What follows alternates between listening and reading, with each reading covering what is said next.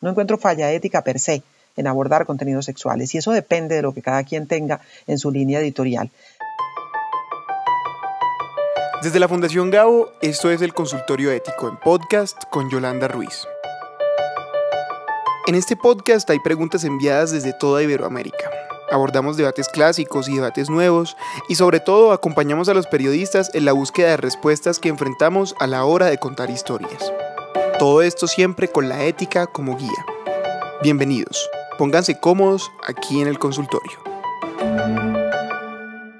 La primera consulta de esta semana llega a nombre de Fausto Báez González, desde Santo Domingo, en República Dominicana. Aquí Fausto. Saludos desde República Dominicana. En mi país hay periodistas que han realizado investigaciones que han generado sometimientos a funcionarios públicos. Además opinan cuál debería ser la sentencia. ¿Es ético esto? ¿Es ético utilizar plataformas periodísticas para generar presión social alrededor de casos que están siendo juzgados? La ética periodística nos debe llevar siempre a publicar información fiable, verificada y contrastada, mucho más cuando se trata de hacer denuncias sobre posibles casos de corrupción o abusos. Publicar esa información en redes sociales es una manera de hacer más visibles los contenidos que se investigan. Lo que no podemos confundir es la labor de la prensa con la tarea que deben cumplir los jueces o los organismos de control de cada país. Los periodistas denunciamos, investigamos, indagamos, debemos ser veedores de todos los poderes, pero no somos jueces. Cuando creemos que debemos dictar sentencia desde los micrófonos o desde los trinos en Twitter, faltamos a la ética. No importa qué tan contundente o grave sea una denuncia, la persona debe tener las garantías para un debido proceso en las instancias que corresponda. Y en materia de trabajo periodístico, siempre ante una denuncia debemos ofrecer a la persona denunciada la posibilidad de dar su versión de los hechos. Ya nuestra labor será contrastar con otras fuentes en la búsqueda de la verdad. Pasa con alguna frecuencia que ante las dificultades para que la justicia cumpla con su papel, a veces los medios, excediendo su competencia, sienten que esa sanción social desde las redes reemplaza el trabajo judicial. Lo ético y deseable es que los periodistas hagamos la denuncia, ayudemos a poner luz sobre aquello que se quiere ocultar, pero sean las autoridades competentes las que tomen las decisiones y apliquen las sanciones. Hoy en día es muy frecuente la presión a través de las redes sociales. Está bien que se informe a través de ellas, pero no que los medios intenten abusar del poder que tienen. Sobre una consulta, a propósito de las nuevas herramientas digitales, el consultorio ético respondió en noviembre del año 2017. El uso que el periodista haga de esta tecnología para aprovechar sus potencialidades puede hacer de lo digital un aliado del buen periodismo. Pero si solo utiliza ese poder para hacer más fácil y rentable su trabajo, el resultado será un periodismo sin calidad. En el uso de la tecnología, el factor decisivo no es el aparato, sino quien lo usa.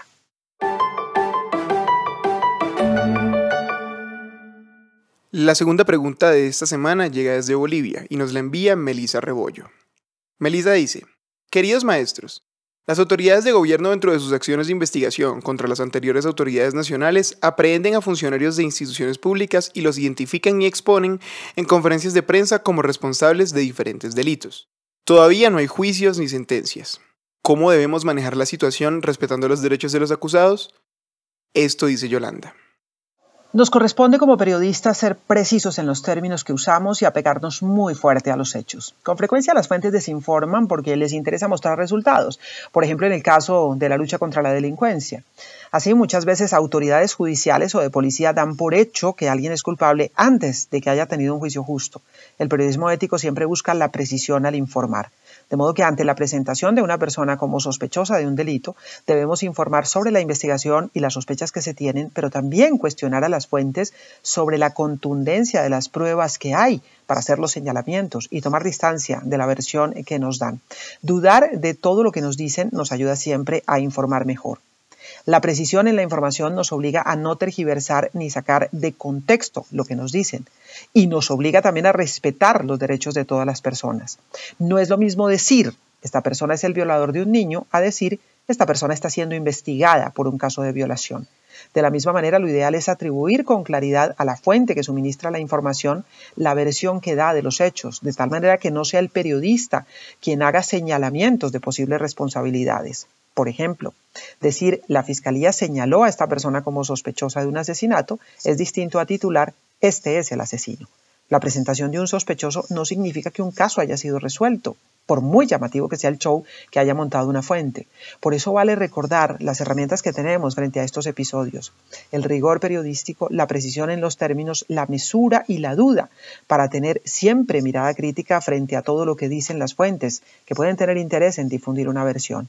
No tragar entero es siempre recomendable en nuestro oficio. Respetar los derechos de las personas es una obligación. Para los interesados en ampliar conceptos, recomiendo el capítulo 8 sobre ética y libertad del libro La constelación ética del maestro Javier Darío Restrepo, en el cual relata tres casos distintos de juzgamiento mediático, en los cuales desde los titulares se señalaron culpables que a la postre resultaron inocentes. En uno de los casos, un hombre fue acusado de abusar y matar a su hijastra. Luego se probó su inocencia. ¿Cómo recupera este hombre su vida y su reputación? No olvidar que no somos jueces, somos periodistas. Ingresa a nuestro consultorio ético en www.fundaciongao.org y encuentra un análisis en texto de las principales preocupaciones éticas de Iberoamérica que preparó Mónica González. Mónica es periodista, chilena, maestra y miembro del Consejo Rector de la Fundación Gao. Recuerda, cada mes encontrarás un nuevo análisis de Mónica González en www.fundaciongabo.org. La tercera y última consulta de esta semana llega a nombre de Fabio Torres desde Ciudad de México. Fabio dice, OnlyFans es una plataforma digital que permite a cualquier persona vender contenido erótico. Cada vez veo más noticias, por lo general galerías fotográficas que se nutren de fotos publicadas por usuarias de OnlyFans en Instagram, con titulares de estilo Esta ama de casa se hizo millonaria con OnlyFans. Joven de apenas 21 años se llena de dinero gracias a OnlyFans. Me pregunto si fallan a la ética de aquellos medios que le están haciendo publicidad gratuita a una plataforma que vende contenido sexual explícito.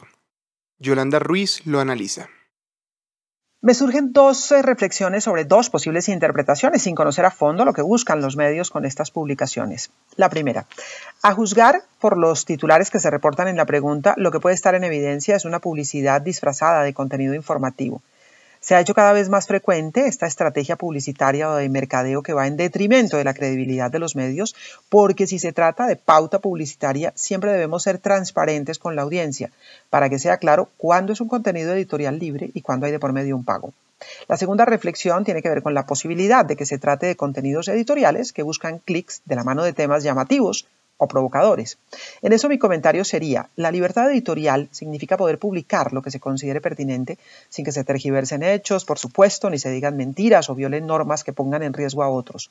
En ese sentido, es posible que algunos colegas no vean con buenos ojos historias de contenido sexual, pero otros consideren que pueden ser interesantes para sus audiencias. No encuentro falla ética per se en abordar contenidos sexuales y eso depende de lo que cada quien tenga en su línea editorial. Satanizar de entrada los contenidos sexuales nos puede llevar al camino de la censura. Por supuesto que debemos tener presentes las normas que rigen en cada país sobre el tema, en especial en lo que tiene que ver con la protección de los menores de edad. Ahora bien, diría que lo ideal desde el punto de vista ético es que el periodismo de calidad que se promueve en medios virtuales se apoye en las buenas prácticas del oficio y no en los detonadores de clics. El consultorio ético es un espacio en línea creado por la Fundación GAO en el año 2000, que brinda orientación a periodistas, reporteros, editores, profesores y estudiantes de periodismo en Iberoamérica. Este es un proyecto de la Fundación GAO en alianza con los grupos Sura y Bancolombia con sus filiales en América Latina. Más de 2.000 preguntas han sido respondidas para reflexionar de manera abierta sobre los valores del periodismo y sobre los dilemas éticos a la hora de investigar, contar, distribuir y crear historias. Porque como decía Gabriel García Márquez, la ética no es una condición ocasional, sino que debe acompañar siempre al periodismo como el zumbido al moscardón. Coordinación editorial, Fundación Gabo. Producción, Cartagena Federal.